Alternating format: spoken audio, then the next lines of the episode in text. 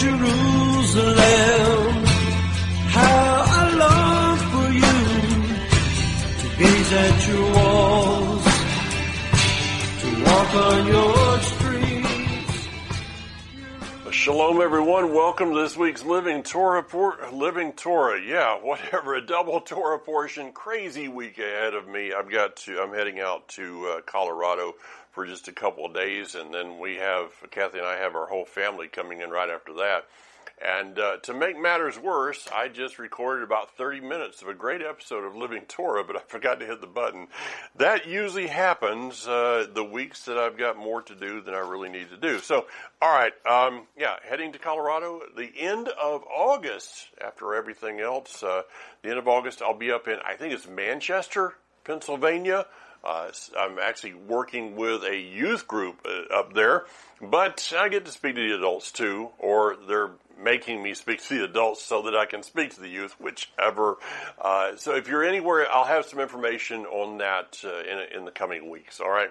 Uh, during that same week, uh, Hanoch Young will be in uh, Life Assembly. He's in the States right now, and uh, we will be spending a few days prior to his speaking at Life Assembly, but I'm going to be taking off, so I will leave it in uh, in his very capable hands that week.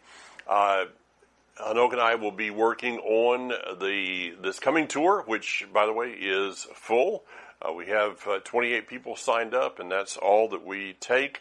Uh, but we are also going to be working on 2024. I can tell you, already receiving emails for 2024. We have not even set the dates in concrete yet. So um, uh, we're about half full for, for next year already. So if you're wanting to go, if you're interested in going, you might want to send me an email and reserve your spot. Uh, we're coming to the, the last two Torah portions of, of the Midbar numbers. Where did that time go? I, I thought we were just in Genesis or something. And here we are just about to turn the page into Devarim. The next thing you know, we'll be in the fall festivals in Sukkot.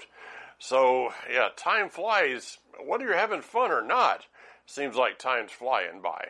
Uh, let's get into the Torah portion this week as we're in, no, we're not in Pinchas. I've got to turn a page here and make sure, yes, it says recording there. Uh, we're going to be in, um, num, yeah, in Bamidbar, uh, chapter 30. And it begins with this kind of an interesting concept of a, a, a woman who speaks a vow unto Yudhe Vavhe, uh, formally obligating herself uh, by, by swearing an oath, and the father stepping in.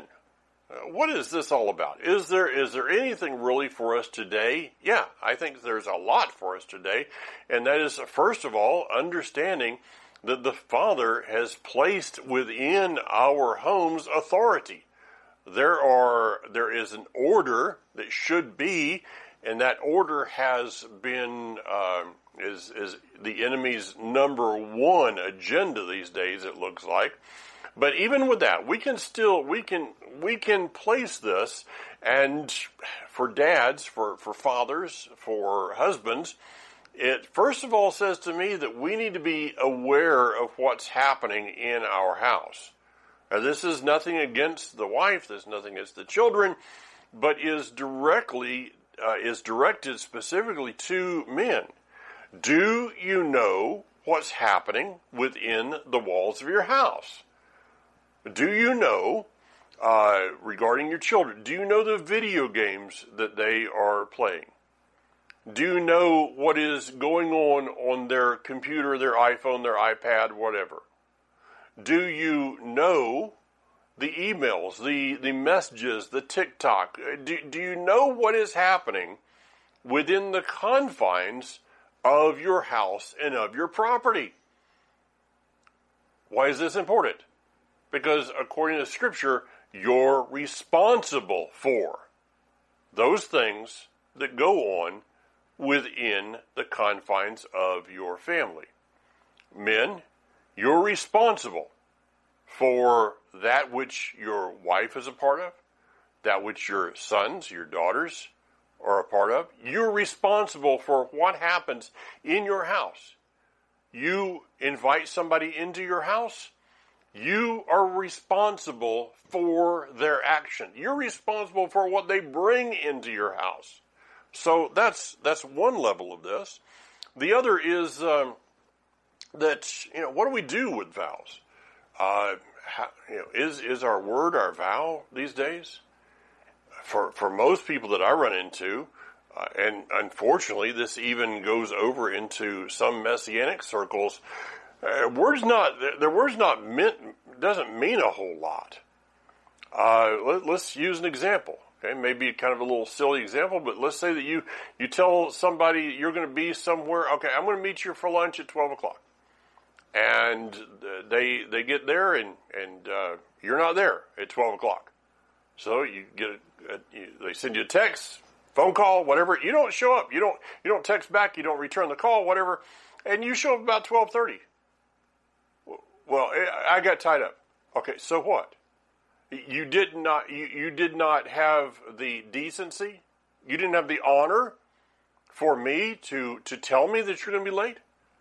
Because if you make a I'm using this in you know, rhetorical terms here. If you make a vow to me and tell me you're going to meet me somewhere at noon, and you show up at 12:30, and I didn't know anything about it, you just stole 30 minutes of my life, which, by the way, is a commandment of "you shall not steal."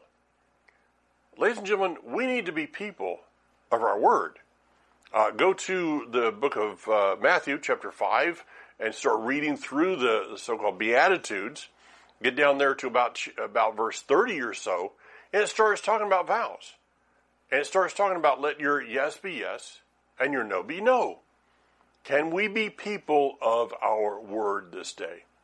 Because if we're not, if we're not people of our word and then we start tra- talking to someone about the word, are they going to listen to us?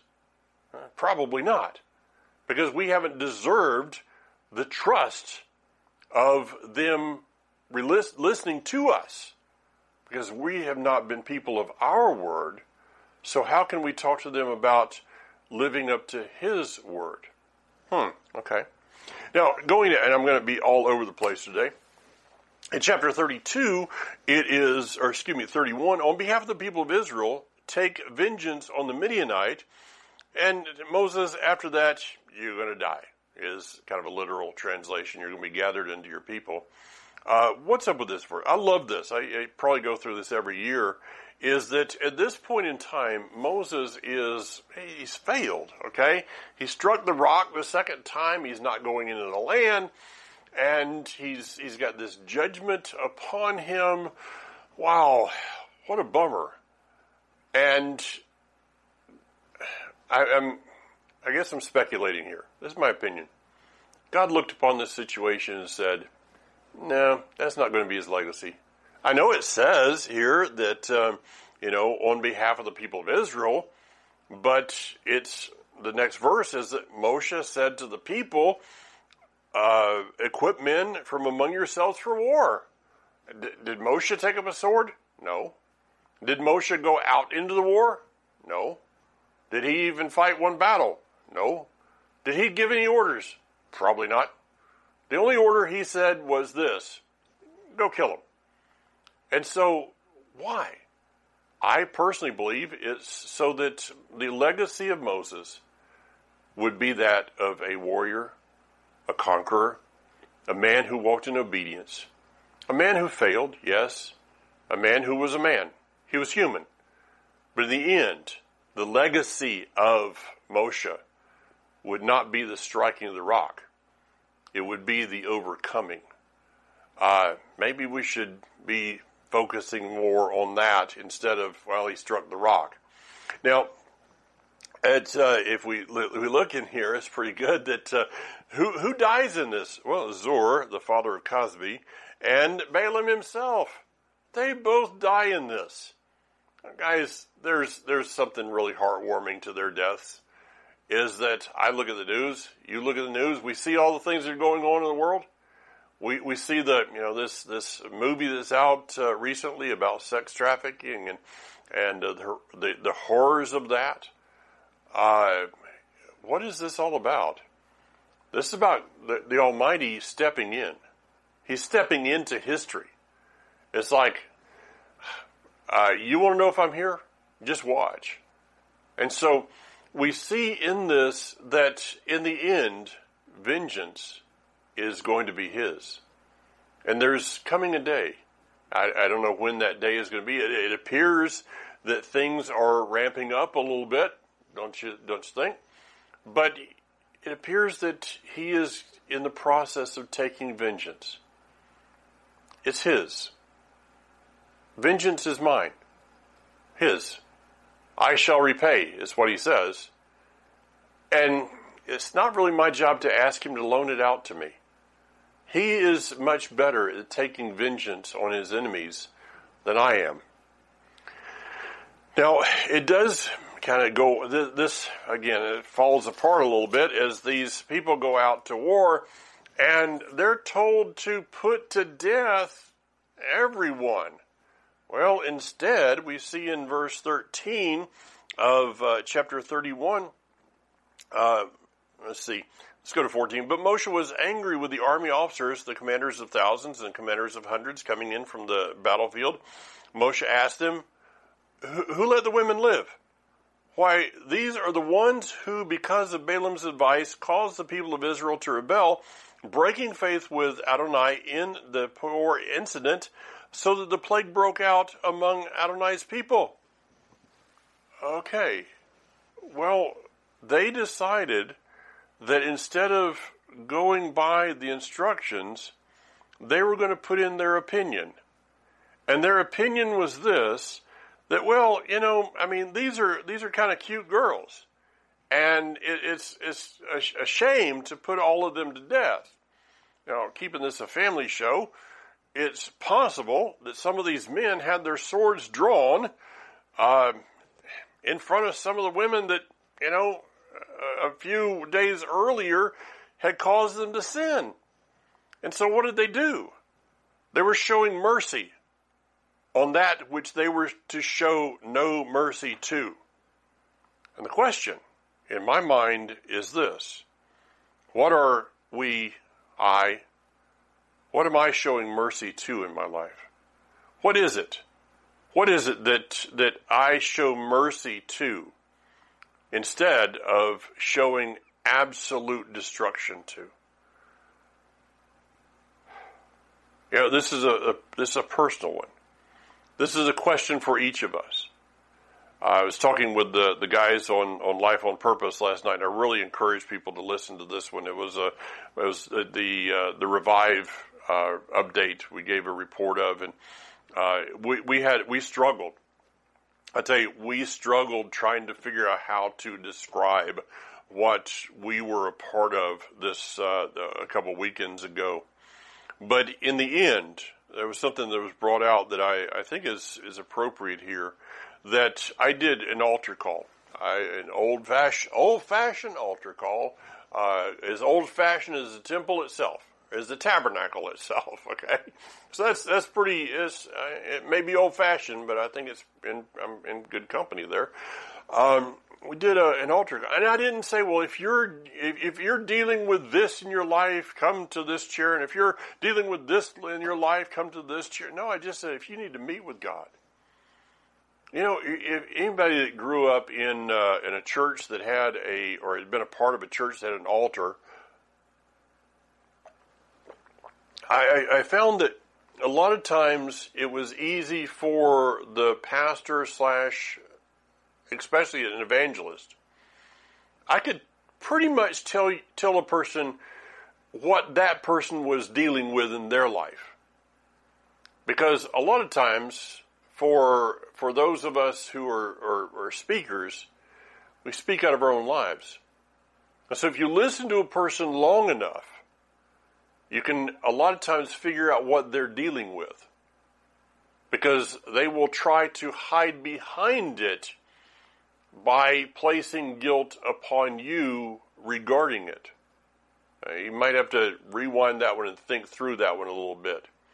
But I didn't do this at uh, this past revive. I just said, guys, here is a place to meet with God. If you need freedom, if you need restoration, if you need redemption, if you need the filling of the Spirit, this is a place to meet with God. The time that we no longer show mercy on that which is keeping us from meeting Him, it, it's a personal thing. And so we all need to have our own personal altars in which we deal with the things that we should not be showing mercy to. In the the the in the account here of the Hebrews and the Midianite women, I mean, really, these are the ones who caused you to stumble. These are the ones who are are uh, responsible for the deaths in the camp, and you're showing mercy to them. It, would it, be like, you know, uh, somebody in your family dying of, uh, of, of something, and then you showing mercy to that which killed them. You, you put in whatever you want in there. You know, somebody. Uh, well, I'll get. I guess I can get a little bit more personal with it. Somebody, somebody in your family dies of, of drug abuse, but you just keep allowing drugs to come in your home. You've shown mercy instead of putting to death that which keeps you away from God and destroys your life. Now, this is this is going to be a, a real change here as I go all the way down to 32, and it's the story of Reuben and Gad. Uh, th- this one is like, why in the world is this here? Okay, let's look at the scenario. We've got Moshe, who has been told, You're not going to be entering into the land and he's standing there, maybe looking out toward Jericho, toward the promised land, longing, wishing he could go back a few days and, and redo the instance of striking the rock the second time. Maybe tears in his eyes because he were streaming down his cheeks because he doesn't, he knows he's not going to be going in. And, and, and here comes these leaders of Reuben and Gad. It's like, hey, Moshe, we got something to talk about. You, talk to you about. Yeah, okay. What is it? Well, we decided that we want to stay over on this side. Moshe just, you know, he turns around like, you decided what? Say, say that one more time. Now, guys, I got it. Okay, these are the biblical, this is within the biblical borders. What will one day be the biblical borders of Israel, yes. But it's, it's not what they're told to possess now. Because the Father is very gracious in that He only gives us that which we can handle. He knew that they could not handle the complete borders. So He tells them to possess a portion of the borders Reuben and Gad, on the other hand, decide, well, we don't want to go over there. We're going to stay on this side. And the guy that is, I mean, he, he would be like, what I would give to be able to put one foot on the other side of the, of the Jordan River, but I can't. There's nothing that I have that I could give for that. And, and you guys, though you have the opportunity, you're saying you don't want to? Give me a break. Well, maybe it goes back to the personalities of who they, of who they are. If we look to Genesis and also to Deuteronomy, we see the prophecies that are given through Jacob through, and through uh, through Moses himself over the twelve tribes, and we, we look at the, what is said about these these two the tribes, and first of all, Reuben is one of compromise. You know, he slept with his father's concubine. Uh, he's the one that could have saved his brother Joseph, but he didn't. He's the firstborn. And though he's the firstborn, he's never stepped up to being the firstborn. He's always walked out a little bit of compromise in his life. And so, might as well do that again, right? Gad, on the other hand, a troop will troop on you. It's uh, literally, it is like this Gad, you're your own worst enemy. Um, he doesn't feel himself worthy of going across the Jordan River. And so their own issues their own issues kept them from going across. Well, Moshe's not having any uh, anything to do with that, and though he's going to tell them, okay, if this is what you want to do, then we're going to make a way. Now, is this something that should have been done? I, I, I don't know. But in the end, this is what's going to happen. Moshe brings in half of the tribe of Manasseh. Why did he do that? Maybe to in in consideration that uh, if if Manasseh Manasseh is if half the tribes are on this side and half on this side, that they will you know somehow that cohesion will continue. It, it didn't really it didn't really work out real well in the end. I mean, you, you look at the Gospels, and it's the area of the Gadarenes that are raising the the pigs.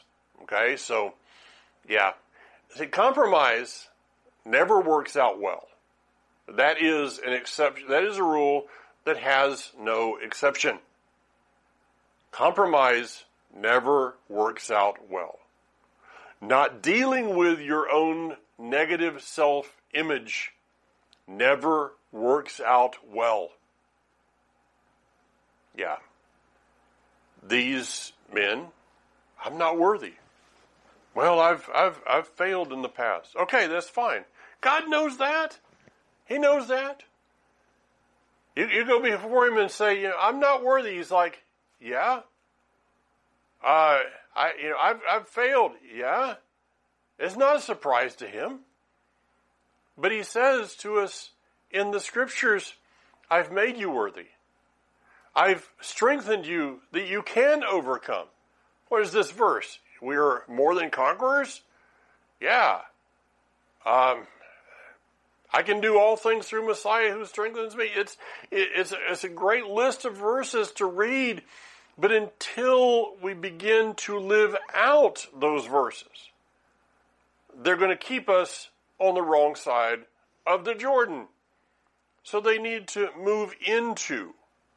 Now, it, it's kind of an interesting uh, spin here in the verses because we go down to chapter 32, verse 16.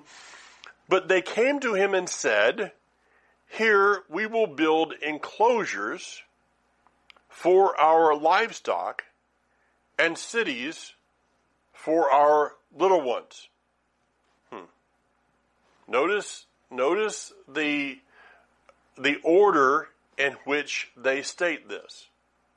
We're going to build enclosures for our livestock and cities for our little ones. Now go over to verse 24.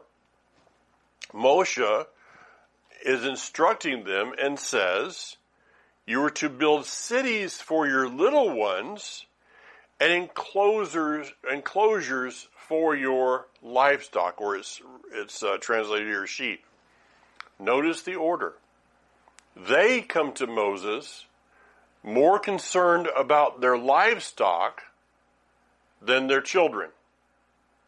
Moshe comes back and puts it into order and says, you need to first of all consider the cities that you build for your children and then be concerned about your livestock. Now, if we I, I have a, a, a, statement here in the um, in the the uh, margin of my scriptures. Fathers were concerned, were more concerned with their flocks than with their children. Let's put this into present day terms. They're more consider. They're more uh, more concerned about their own success than their children. More concerned about climbing the corporate ladder than their children. More concerned about what the neighbor will think than their children.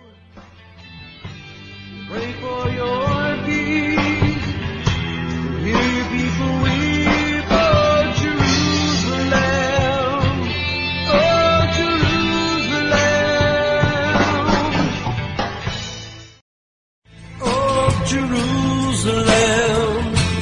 How I long for you to gaze at your walls, to walk on your streets. Let's not think for a moment that just because you have a religious experience that you show up on Sunday morning or on Saturday afternoon that this doesn't happen. I see it all over the place. I see it in the lives of young people whose families have put their own success first. I, I have to look back just to my own life. I have to look back over uh, 30 years of ministry. And I, I, read years ago, many, many years ago, an interview with, uh, uh, with Billy Graham, who at the end of his ministry said, If I had it to do over again, I would have spent more time with my family than running around the world, loosely quoted. I read that and then a lot of times did the exact opposite. Um, I look back myself and I think back to the numbers of people in various countries around the world that if you ask them my if you you mention my name to them they probably wouldn't even remember it oh it was a good time hey, oh yeah we had a great time i have no idea where that guy is or anything um, I probably made some of the same mistakes along the way. And we end up paying for those as we go through life. The scripture of, once again, of 1 Corinthians, of these are prefigurative historical events to show us, to teach us of the things that we should be doing in our lives today.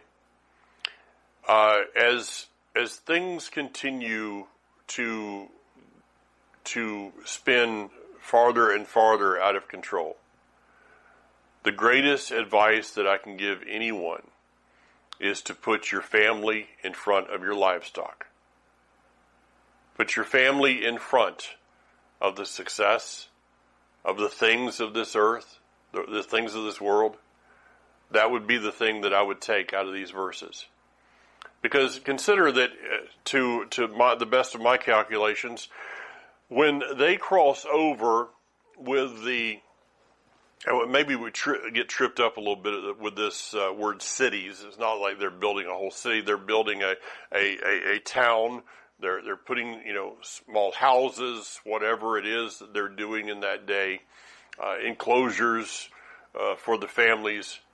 But then these men will be going to into the into the land of Canaan. They'll be leaving their families behind for about 14 years. Now, okay, again it's a family show. But let's just, you know, put into to, to modern day uh, terms the uh, let's see how can I say this at time of war and a number of of men going and I know this is this is this is not in keeping with our modern day in which we have you know women and well, I won't even go there. I almost did.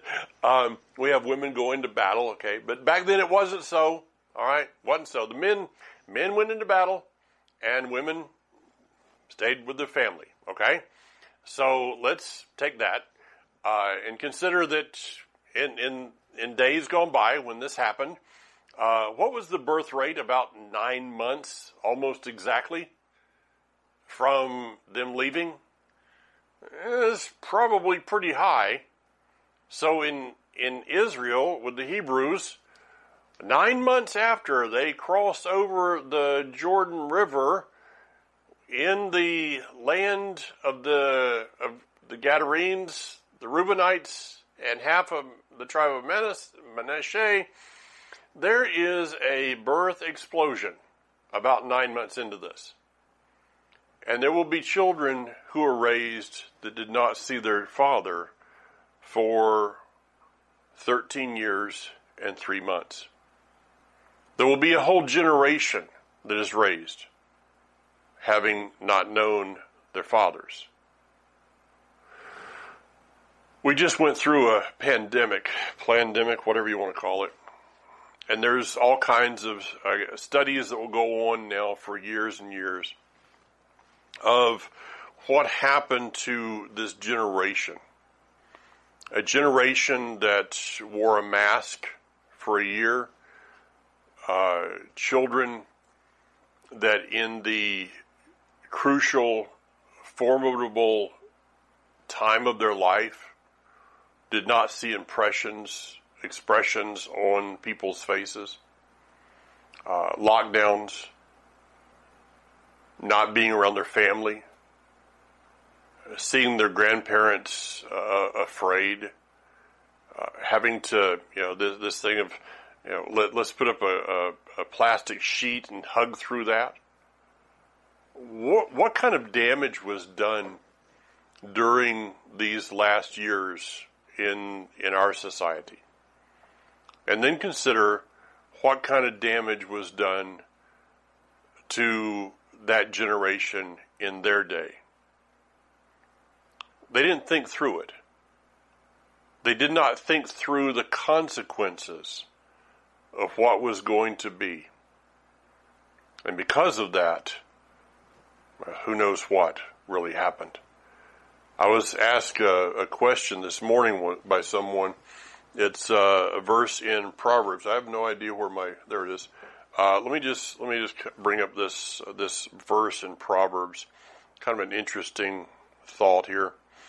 Uh, in in Proverbs chapter ten, it starts out with a wise son is a joy to his father, but a foolish son is a grief to his mother. And I was asked, what is, is this a, a cultural thing or what is going on there? And it's, this is a, a biblical concept that talks about the Torah of your mother and the Torah of your father. So why is it the, the, person who is following the Torah of their father is wise, but the person who did not follow the Torah of their mother is a grief to their mother?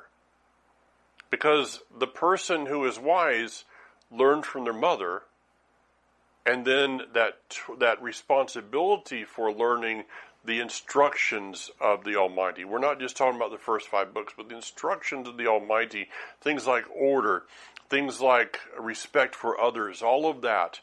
They they learn from their mother and then they learn from their father. But when you don't have a father in the house, something happens. I know. I know. I'm a product of that.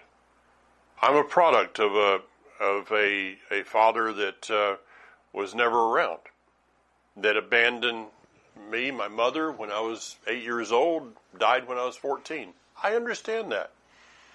I understand the, you know, the the people who thinking that they were that they were doing something, that they were they were somehow encouraging me would come to me as a as an eight year old, uh, ten year old child and say, "Well, now you're the man of the house." Really, I don't know how to do that, nor am I equipped for that one. And so these this generation that they had in the in in that we're reading about, these are a people who put their that they they put their family secondary and had to spend some time making up for it and maybe never was able to recover from what the, the bad decision. Uh, let's be a, uh, maybe most of us have made bad decisions. Let's work the best we can to recover from and ask the Father to restore that which happened because of our bad decisions. In chapter 33, these are the stages. That's the title of the Torah portion. These are the stages. And it says Moshe uh, recorded each of the stages of their journey by order of Yudhe Here are the starting points of each stage.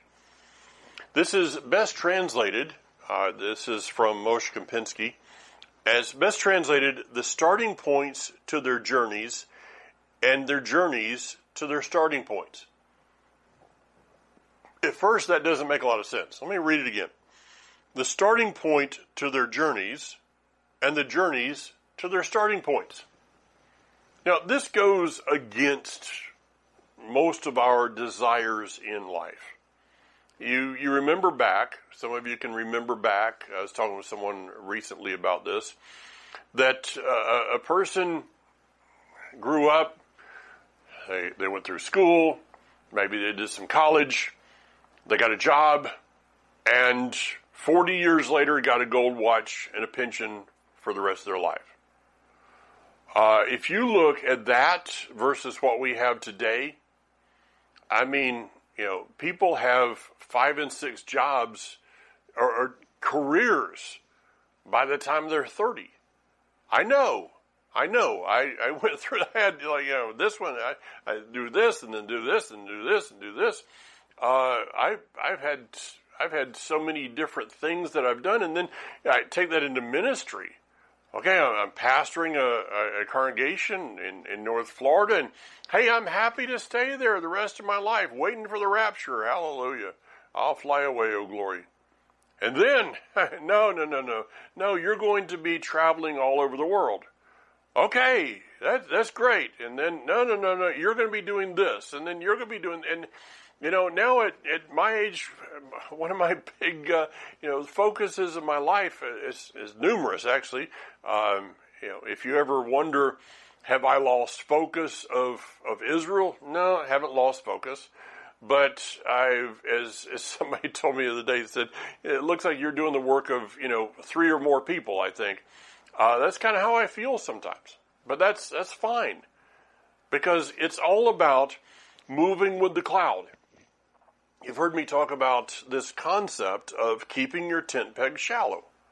Well, it's 42 stops in a period of probably 42 months. 42 stops. That's three and a half years. 42 of their stops happened. To the best of, of my, uh, my, you know, what I've, I've looked at here. The cloud moved. And they needed to keep their tent pegs shallow. Because if you put your tent pegs down too far and the cloud moves and the rest of the camp leaves and you're sitting there trying to get your tent pegs out of the ground, you're going to have to play catch up.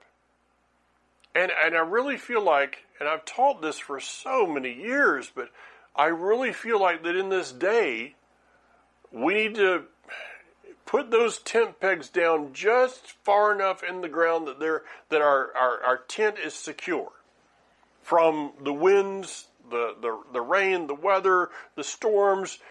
Get, get them down there where they're like right on the edge of is this safe or not? And don't put it one, don't pound it one more time. Because is if I'm I and many of us believe that we're right in where we're at in history. You know, if all my tent peg, if if all my tent pegs are here uh, about exile, uh, what's going to happen when I find out that it's time to leave exile? You're back here trying to make exile great again. Yes, and and others are moving on.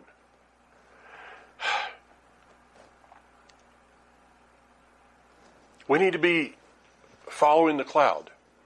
And that may look like, I, am sure that there there's maybe one or two people out there that have, have watched my life through the years. It's like, well, you're involved in this, and now you're involved in this, and now you're involved in this. And boy, you, you know, you're like that termite in a yo-yo. No, I'm just trying to follow the cloud. Uh, am I right every time? No, no, I make some mistakes too. But my desire with everything in me is to follow the cloud. And so if if I'm called to to to do this for a season, then I do that for a season. Then we do something whatever else it is he asks us to do for that season. Will I always be in this this season? No. Not any more than we'll always be in summer. Or we'll always be in winter Seasons change. what's the song? Seasons change, so do I. If the seasons change in the natural world, then we should be expecting the seasons to change in our world. Um, verse uh, 55 of this uh, this chapter is um, it says, and I'm not I'm not going to read the the whole. Well, let me just go back. Um, but it, this is talking specifically about the land, and it ties into the whole thing about the Midianites. But if you don't drive out the inhabitants of the land from in front of you, then those who allow you allow to remain will become like thorns in your eyes and thistles in your sides. They will harass you in the land where you are living, and in this event, I will do to you what I intended to do to them. Uh, I'm going to I'm going to skip on that last section here. This goes back to what are we showing mercy to in our life? When we're called to destroy something and we don't destroy it, but instead show mercy to it, don't be surprised when it comes back to bite you. Now, this is regarding the Hebrews, regarding specifically Israel, the land of Israel, and it says, they will harass you in the land where you are living. There's a little bit better, I believe, Hebrew translation of this, and it's this, this is the way it goes. They will harass you about the land where you are living. In Israel today, there's harassment. There's the uh, there's terrorism. There's all kinds of political upheaval. What's going on today? It is not just an harassment in the land, but it's a, an harassment about the land, about who owns the land, about who's who's been given the land. So when Reuben and Gad decided, well, we don't really want to go in, did they put this into play about this harassment? See, Reuben and Gad never actually called the land of Israel that they were called to possess at that time, they never really called it home. They were only going to be there for a certain amount of time until they could go home. When I go to Israel, when I take a, a, a tour to Israel, it's it's interesting. You know, I come back and people say "Welcome home," and I've gotten to where I don't really respond because I don't call here home. Uh, where are you from? Yeah, Franklin, North Carolina. Uh, various places I've I've been in, but where's home? Home is where his kingdom is. Home is where his kingdom is being established. And so anything out of that, and if I don't have that attitude, that, that conviction regarding where home is, then the enemies of Israel, my enemies, will be able to harass me about the land oh well it's it's, it's not really yours. It's you know it, whatever. Well you can't live there. You can't make aliyah. You can't do this. It doesn't matter. It doesn't matter what you say that's still home. It doesn't matter what a person says. It doesn't matter what law the, the, the government of Israel comes up with today, that is still my home. And one day, my body, whether it be present form or resurrected, my body will catch up with my, where my spirit is. Until then, I have to deal with where I am. In chapter 5, to finish up here, chapter 35, I'm sorry, um, verse 34, it says, No, you are not to defile the land in which you live and in which I live. For I, Yudhe live among the people of Israel. Two things are going on here. And it says that I li- he lives in the land, but he lives among the people of Israel. Now, this gets tied up into religious arguments of, uh, of big words that we were told about in Sunday school or something that none of us really understood then or, or understand now. Uh, uh, the omniscience. That God is everywhere. Well, yeah, He's everywhere. Okay, I got that. He is everywhere at, at once. He does not have a past. He does not have a future. He has a present. And uh, as I've taught the, the young adults, uh, because of his vantage point, he can see you in as an embryo in the womb and in the kingdom at the same time. Know, take that Calvin and Wesleyan and all that kind of stuff. Your your arguments are really insignificant in anything.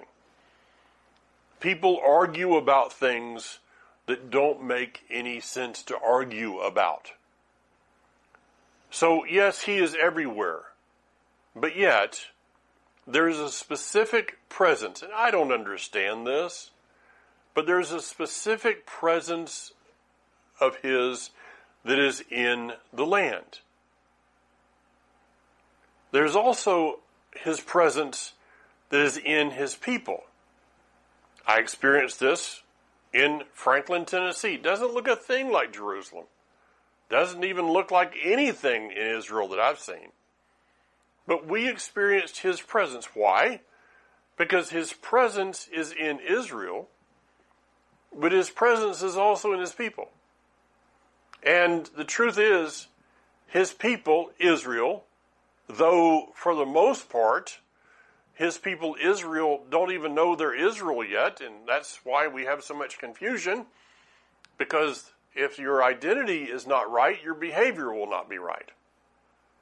So his people, Israel, are today exiled into the world. And when the exile happened, whether it be the northern kingdom exile, 20, 2000 something, 2700 years ago, or it was the Babylonian exile, or it was the exile of the northern kingdom, the southern kingdom that is still in the world today. It doesn't matter. Exile is exile.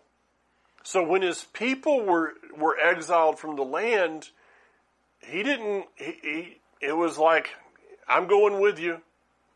There's a, a wonderful rabbinic commentary on this that says that when the Shekinah, the glory, departed from the temple, that it went into exile with the people and will one day return. Wow, to see the to see the the the last person.